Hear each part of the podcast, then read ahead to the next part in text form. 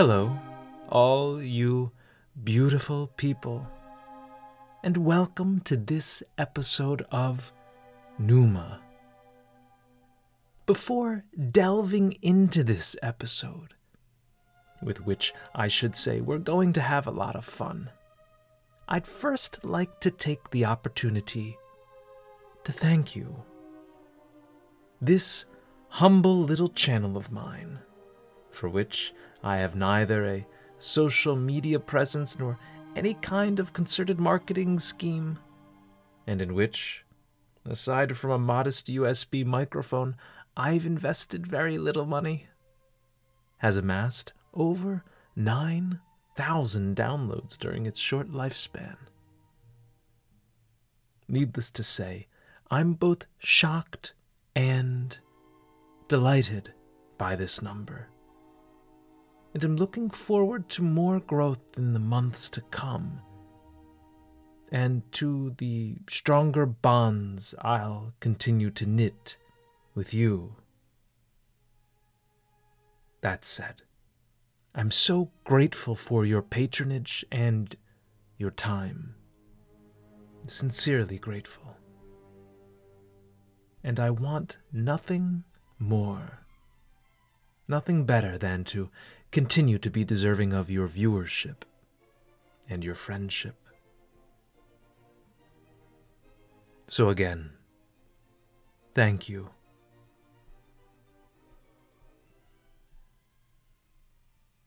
Depending on the part of the globe from which you're listening to me, I hope that you're enjoying, on this fine late July day, the high noon of your summer, the very summit of life. I hope, like me, you're dedicating some of your hours of leisure to the joys of literature, spending your balmy evenings in the company of close family and intimate friends, immersing yourself in the splendor of nature walking all around this diverse and marvelous earth, traveling to novel and memorable places, meditating on all the subtlety and engaging in all the vitality by which you're surrounded. And, most important of all, basking every single day as often as you can in the sun. That magnificent, distant, luminous ball of gas, that radiant orb of inextinguishable heat, by which all life on this planet is raised, warmed, enlivened, and sustained. Wait a second. Isn't basking in the sun an activity you've been advised against? Has it not been, by and large, condemned, deemed unhealthful for an ailing population, and unhelpful to its remaining intact part? Has it not been met by the orthodox medical community with general discouragement and strong disapproval? Is it not something about which, each and every day, before taking a single step outside, we're most solemnly warned? In fact, it is. But I think this advice however sincerely offered and credulously received, is rather destructive than conducive to health. Such is the nature of health, and health advice in particular, on which not only science, but experience and wisdom, life's more intelligent teachers, must be given the room to dilate, opine, give their two cents, and, ultimately, have their impact. The latter shows us that an assiduous avoidance of the sun, a deliberate and thoroughgoing withdrawal from the light of day as though it were a contagion itself, is not best for human flourishing and wellness. The lofty ends toward which we, all of us here, are forever directing our strivings. I think many people are beginning, albeit slowly, to reconsider their strained relationship to the sun. In a hopeful and invigorating way, their reconciliation has begun. I hope to see it continue. That said, I offer you the following. My advice is to sun yourself like a cynic. That's right. Sun yourself like a cynic. Like a cynic? Like someone disillusioned by, discontent with, and weary of the world? Like someone who knows, to borrow from the Irish playwright and wit, the inimitable Oscar Wilde, his most famous quote The price of everything and the value of nothing. Like someone, frankly, whom you'd prefer not to be around, whose mannerisms and outlook on life you'd rather not imitate or adopt. What do I mean by this? What do I mean by telling you to sun yourself like a cynic? Let me remind you of a tale from classical antiquity, one about which, if only in passing, you probably heard at some point in your academic career, but have likely since forgotten. It involves two extraordinary men Alexander the Great and Diogenes the dog. The former, as you know, was the dashing, intrepid, youthful king of Macedonia and student of Aristotle, by whom a vast swath of the Eurasian landmass was, within a startlingly brief period of time, conquered. His empire, the largest then on record, extended from India to the east, Greece to the west, and Egypt to the south. Indeed, one feels his immortal presence today as he walks through the bustling streets of the coastal city of Alexandria, upon which the great Macedonian monarch bestowed his heroic name. Although it came at the cost of many lives, Alexander, in his conquest of this sprawling realm, disseminated Hellenism all across the world. That Homer was able to penetrate the east, Sophocles the south, and Plato the west, long after the fall of Ilium's insurmountable walls, is a result of Alexander's ambition. We are, whether we admit it or not, the beneficiaries of this grand imperial project. That's Alexander the Great. His counterpart in this story, Diogenes the dog, was extraordinary for different reasons. Diogenes didn't quite play the role of pauper to Alexander's prince. Alexander, as you know, was the royal issue of King Philip of Macedon, behind whose assassination Olympias, the boy's ruthlessly ambitious mother, likely stood. Diogenes was the son of a corrupt minter and banker in Sinope, a prosperous merchant city at the fringe of the Greek world on the Black Sea coast, in what is modern day Turkey. You can imagine the type. His father works at Goldman Sachs, into whose upper echelon of high stakes bidding the upstart boy is able to insinuate himself.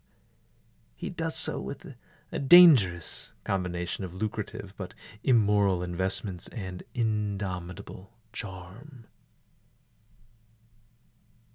In time, after a succession of unscrupulous practices, including the adulteration of the state's coinage, on which the IRS, had it existed back then, surely would have pounced. Diogenes' reputation as a financier was damaged. Irreparably so, as it turns out. Indeed, his name was so permanently blemished that the young man, aside from suffering the disgrace of bankruptcy, was exiled from his home, forced to flee his native country, to settle in Athens, and change what had been, heretofore, a profitable and comfortable career. And to what profession do you think he turned? Oh, to that of philosophy. What else? In Athens, that eccentric, democratic, vibrant city state, to which all freethinkers the world over flocked, Diogenes stood out. Now that's really saying something. It's as though he were to be deemed too radical for San Francisco or Asheville, two cities in our own time, abounding in so many strange and fascinating creatures. Not unlike a friar, he became something of an urban ascetic, though without the redeeming refinement of a chaste and beautiful theology to espouse. Long before Christ, he cast himself in the divine mold of Socrates, the great philosopher, only recently executed by the state, from whom he, and everyone else in his generation, had taken his intellectual lead and moral code. As it happens, Plato, a contemporary and fellow Socratic pupil, referred to Diogenes as Socrates gone mad. I think Diogenes would have relished the epithet and gone so far as to tattoo it on his chest. And, more in keeping with his character, he likely would have rejoined Plato by calling him Socrates gone bad, judging by the perceived corruption of the master's thoughts by his most famous pupil's foggy, puzzling, impenetrable metaphysical doctrine. Some accuse Plato of having manipulated Socrates' teachings in service to his own sophistic purposes. Our great founding philosopher Thomas Jefferson held to this view, on which we'll suspend our judgment for now. Unlike those of Plato, the tenets of Diogenes' philosophy were simple and straightforward. To live in accordance with nature, to reduce the things of the flesh to bare necessities, in order that the soul may be as free as possible. To speak freely, to live austerely. This was the Cynic way. And, in living out his philosophy before the eyes of the Athenian public, he made a shocking display of his unwavering and somewhat indecent commitment to this unusual lifestyle. It's unsurprising, then, that Alexander, upon entering Athens, harbored a keen interest in meeting this extraordinary man. After all, Diogenes had become something of an urban celebrity, a living legend, not unlike the naked cowboy whose barren chest and bleeding guitar electrify the streets of New York City. Their first interaction comes down to us from Cicero, the great Roman orator, in the following way The king, Alexander, walked right up to Diogenes, who was, probably with his genitals exposed, lying on the ground sunbathing, and said, I am Alexander the Great. To which Diogenes irreverently replied, I am Diogenes the dog. The king, apprised of the philosopher's steadfast disdain of all worldly goods and his commitment to an austere and ascetic life, decided to have a bit of fun and tempt him. After examining and measuring the lean, ill clad man before him, he said, Ask of me any favor you choose, and it shall be done. I can clothe you in the finest oriental fabrics, elevate you to the highest rank, confer upon you the greatest prestige and privilege, and shower you with barrels of money. Just tell me what it is you'd like, and yours it shall be.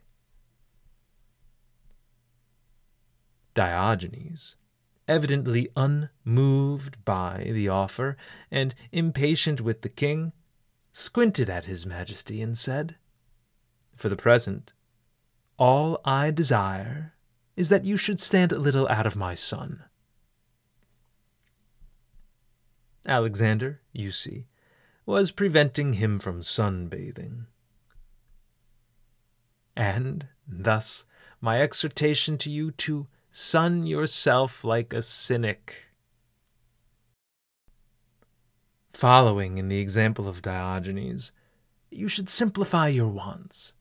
Detach yourself from worldly possessions, reconnect with nature, bask in the light, and treat the sun that wondrous radiant orb, as a gift than which there is none greater.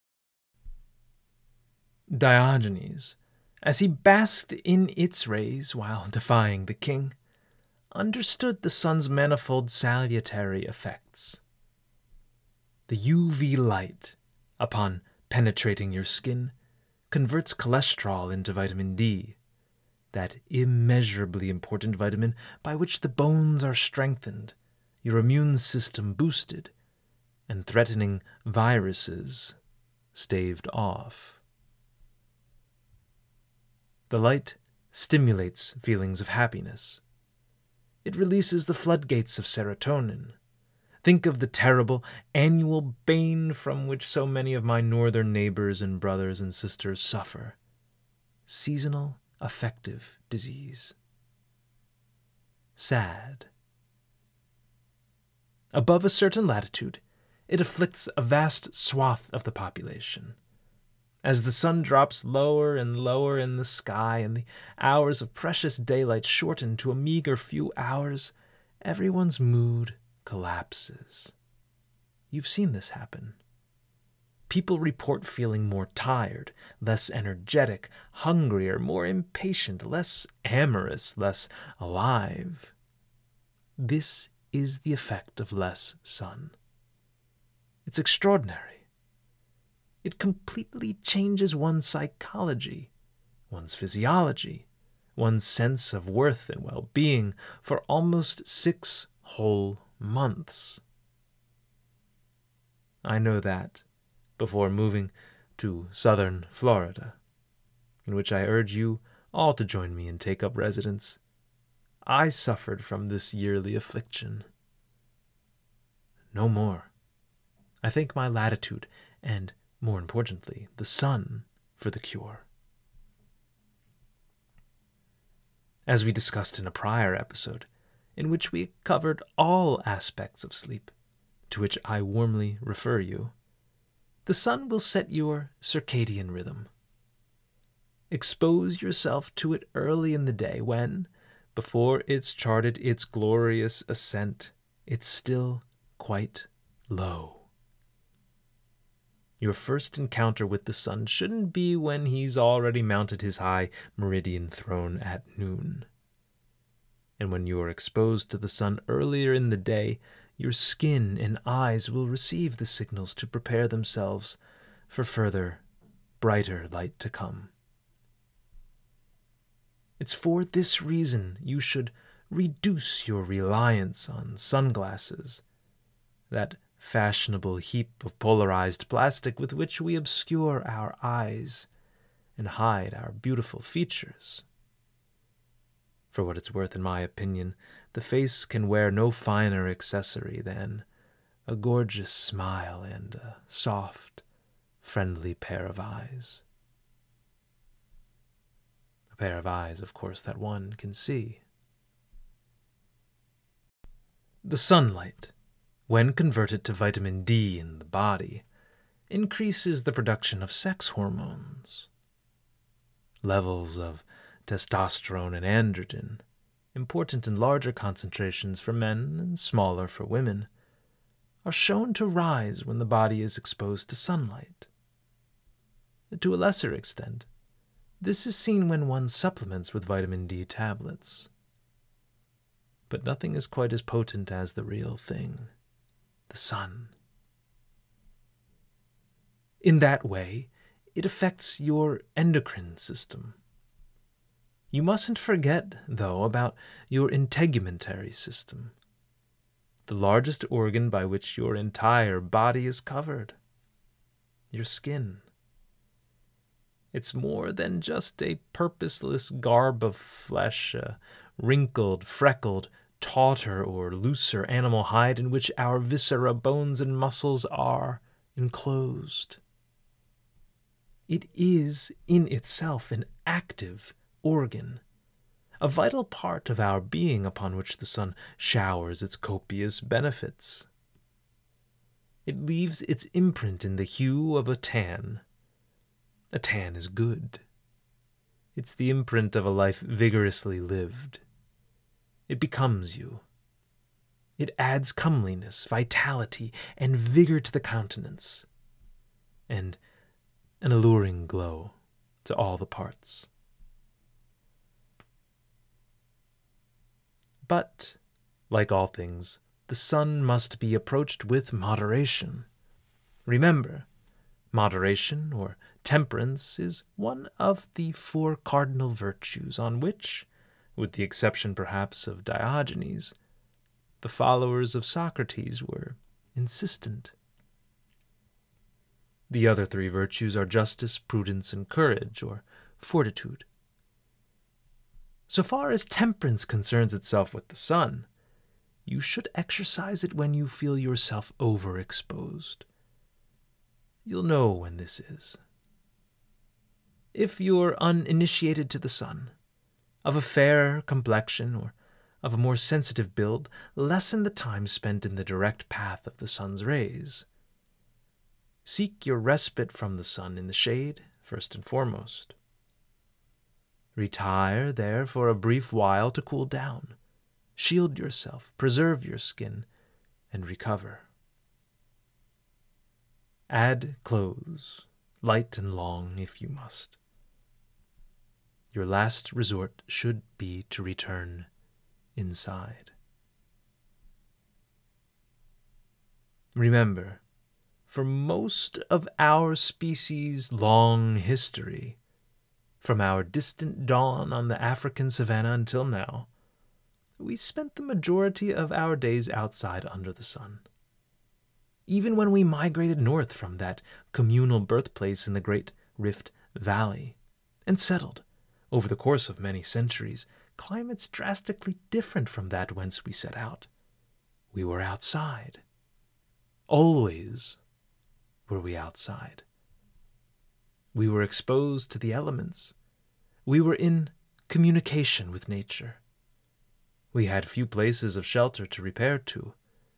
Indeed, reliable shelter is a somewhat modern convenience, about which we hardly ever think. More modern even than that is our spending a preponderance of the day completely removed from the outdoors and the sun.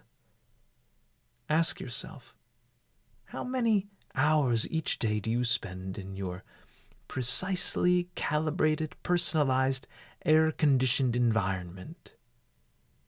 Be it a car, an apartment, a house, a place of work. Do you even spend one eighth of that amount of time outside. One sixteenth? Try this. So far as it's feasible and practicable, do most of your indoor activities outside. I guarantee in their performance, you'll feel significantly better. As an example, I notice this when I'm reading. Inside, under the gleam of artificial lights, I suffer strained and red eyes, especially on the left. I'm bothered by this after only a few hours of reading.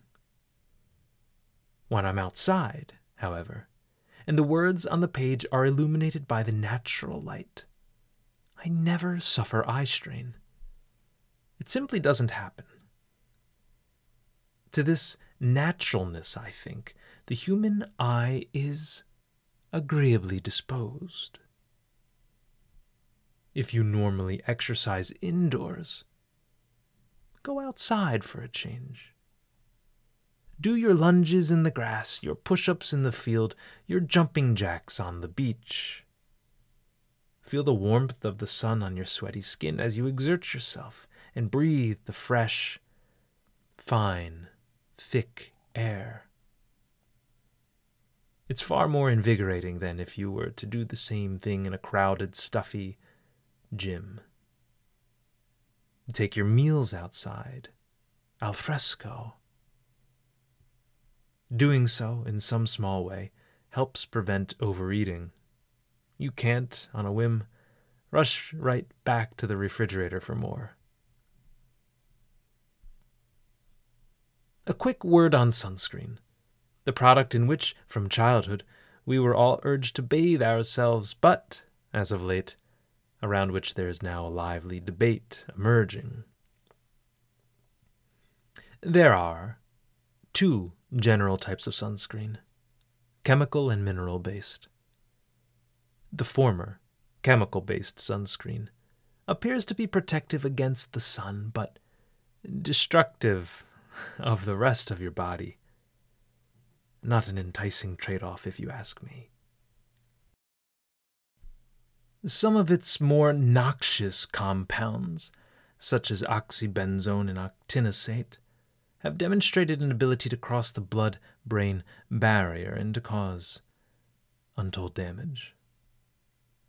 Permission to cross the blood brain barrier isn't something I'd grant to just anyone. The ease with which these little chemicals are waved on through ought to be considered. Indeed, they ought to be avoided so far as it's possible. Safer are mineral sunscreens, to whose gentler foundation compounds like zinc oxide are added. But again, the best sunscreen is that provided by nature the shade. Retire to it when you're too hot, and in so doing, prevent yourself from burning. That's how Diogenes seeking the sanctuary of his ceramic jar or his tub, would have done it. To whom, before ending this episode, we briefly return. Plutarch, picking up where Cicero left off, described in his Life of Alexander the king's reaction to the naked, insouciant, sun-bathing philosopher. It is said that Alexander was so impressed by his response, and by the arrogance and grandeur of spirit of a man who could treat him with such disdain, that he said to his courtiers, who were laughing and joking about the philosopher as they were all walking away, But I'll tell you this if I were not Alexander, I would be Diogenes. And yet, we know not if the philosopher, happily basking once again in the sun, returned the king's compliment. I have a feeling that, now returned to his blissful state, now feeling his serotonin and testosterone rise in tandem, now fixing his circadian rhythm and tanning his swarthy Turkish skin, he withheld from his majesty the honor. One more thing. Legend has it that the two men died on the same day Alexander in Babylon, Diogenes in Corinth, the former succumbed to some combination of fever, perhaps typhoid, and inebriation. The latter seems to have exacerbated the former. Poisoning has also been suggested, albeit less convincingly. The latter, Diogenes, died under his own terms, as only he could. He held his breath until he expired. One imagines him doing so in no place other than in the sun. Back to the point. For all these reasons, and many more unlisted, fear not the sun. Embrace it as warmly as it embraces you. You should, like Diogenes, prefer its daily, endless, free bounty to the conditional gifts of governments and kings. Do not fear the sun. Do not avoid the sun. Follow the example of Diogenes. Go out and sun yourself like a cynic.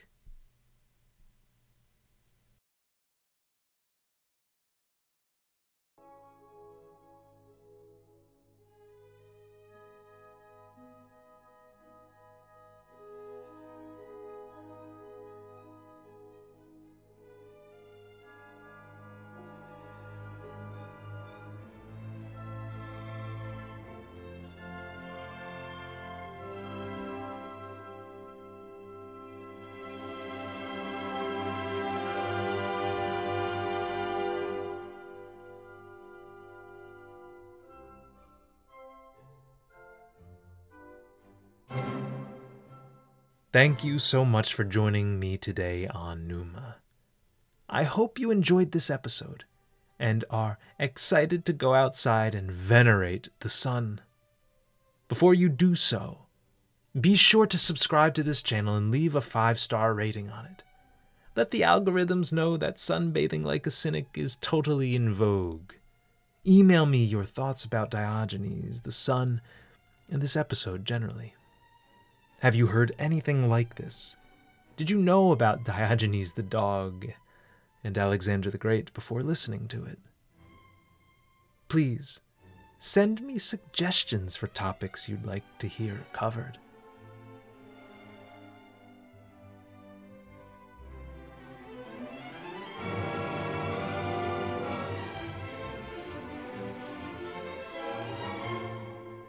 With that, farewell and enjoy your summer, the fairest season of life.